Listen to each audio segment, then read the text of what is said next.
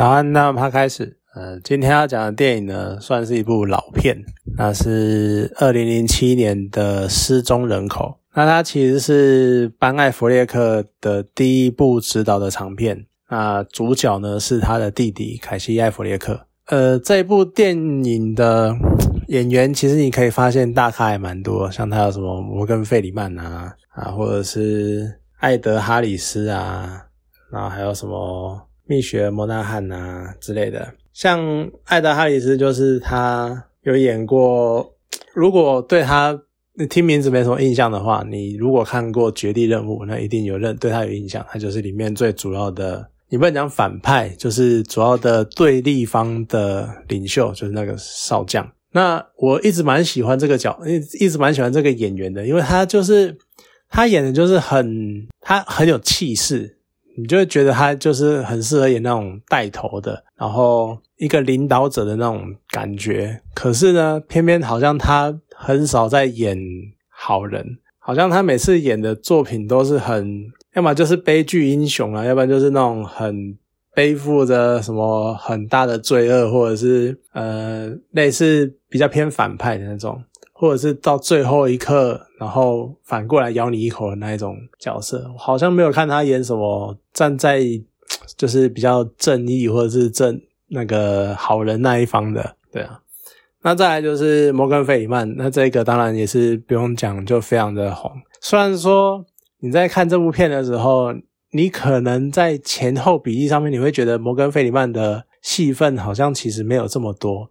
就他可能只有前面出来一下下，然后可是他在最后面却非常以一个非常令人震惊的角度，然后跟角色来出场，而且你很难说摩根·费里曼最后做的选择到底是对的还是错的，只能说可能有的时候对某些人来说那就是他们唯一的选择。那这一部片的主主轴呢，就是凯西·埃弗列克，他饰演的是一个私家侦探。那有一天呢，因为镇上的一个小女孩被绑架了，然后受委托，然后受到她舅舅妈小女孩舅妈的委托，然后就是要去找小女孩。而在这个过程中呢，一开始以为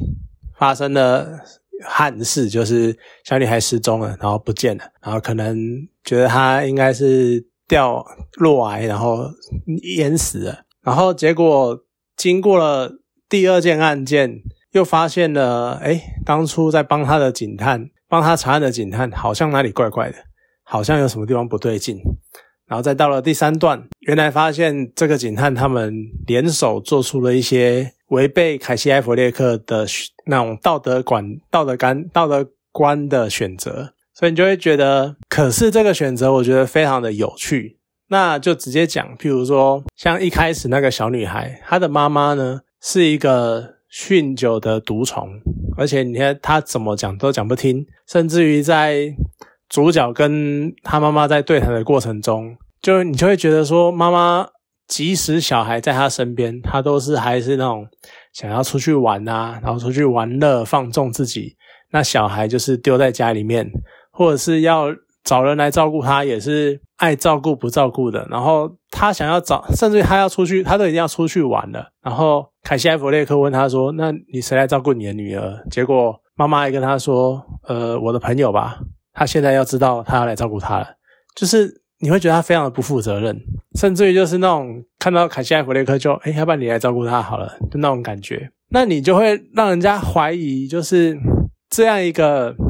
角色，其实你今天。那只是因为电影呈现出来的是妈妈。其实你把他，不管是妈妈还是爸爸，当你一个家长这样对待自己的小孩的时候，你就会怀疑，到底你把这个小孩托付给他的爸爸妈妈，在道德或者在现实层面上，到底是对的还是错的？就是你到底应该要怎么样面对这个问题？像你到底是应该透过，你到底是应该让小孩留在他的爸妈身边，还是？就让小孩能够有一个真的爱他的人来照顾他，但是那可能不是他的爸爸妈妈。你看，像那个摩根·费里曼，最选择要去选择设计出了一堆复杂的手法，然后还有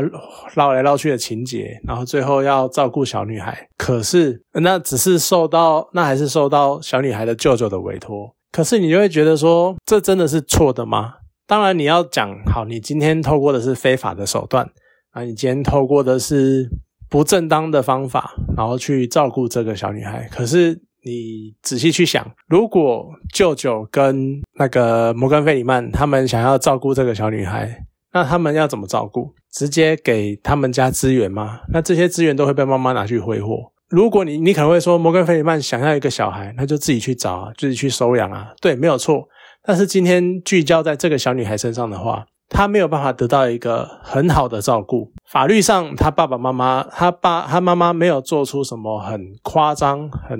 恐怖的弃养或什么的，没有，他还是有给她最基础，真的是非常基础的照顾。所以你法律上不能随随便便的就把女儿从妈妈身边夺走，但是女儿严格来说，她就是没有受到任何的照顾。然后她长大了，她在这样的环境生活长大了，她很有可能就是没有得到妥善的照顾，然后没有得到妥善的教育，然后有可能就又会再走上另外一条很歪的路，这也是有可能的。那你说啊，然后如果就算他。真的，他妈妈能够脱离他爸爸妈妈的身边，他到了孤儿院，那又是另外一个算是蛮悲惨的故事。或者是当他到了安养家庭、寄养家庭，那去找到另外一对养父母，他又不一定能够这么运气好，能够得到能够承接他的养父母，能够好好爱他的养父母。所以我会觉得说，其实你以这个小女孩的角色来看，你会觉得。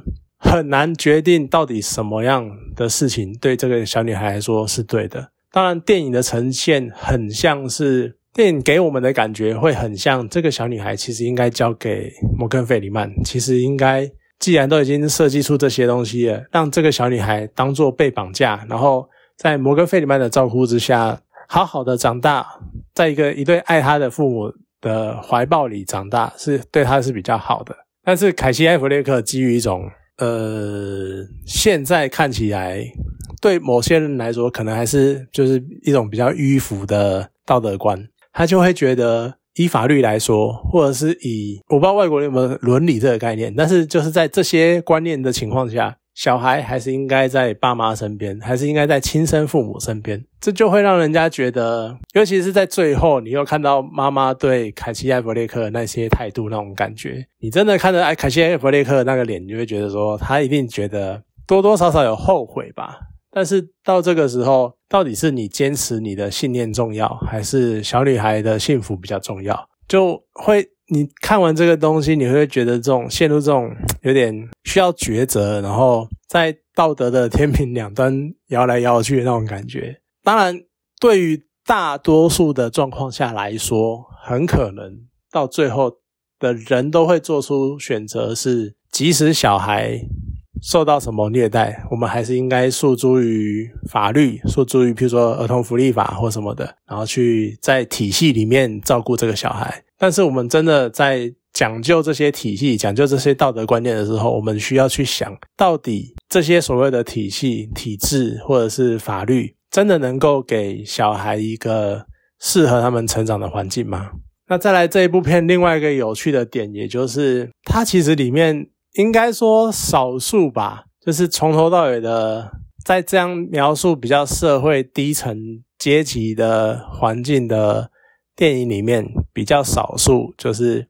这些低层阶级都是由白人构成的电影，算是有一点点的特别。当然，你可能再更早一点，在已经没有黑人的，对我就直接讲，就是在没有黑人能够演电影的时候，可能你就是看到好反派都是底层都是白人。可是，在开始有黑人演员，然后黑人的意识开始。慢慢的能够参演电影，然后慢慢能够描述黑人的故事的时候，你蛮少能够看到这种以白人为主那种我们在描述所谓的他们美国叫做 white trash，就是白色废物的那种白人废物的那种底层，然后没有可能比较废人的白人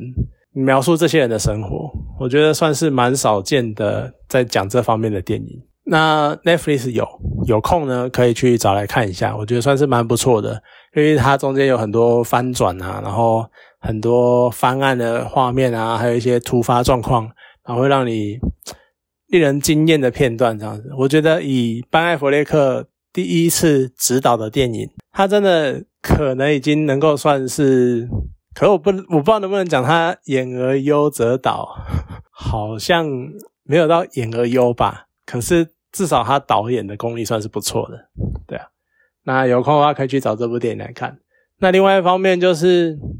我其实看完有点不太懂，到底为什么那个妈妈那个演员当年可以入围奥斯卡的女配角？因为妈妈的戏份其实蛮少的，然后可是可能就是那在那种很少少的片段里面，但是妈妈演出那种不顾小孩，或者是只想自己爽，但是当又有一点。爱女儿，但是你又不知道他到底是不是真的爱女儿，还是他只是觉得女儿是他的，他只是想要女儿这个附属品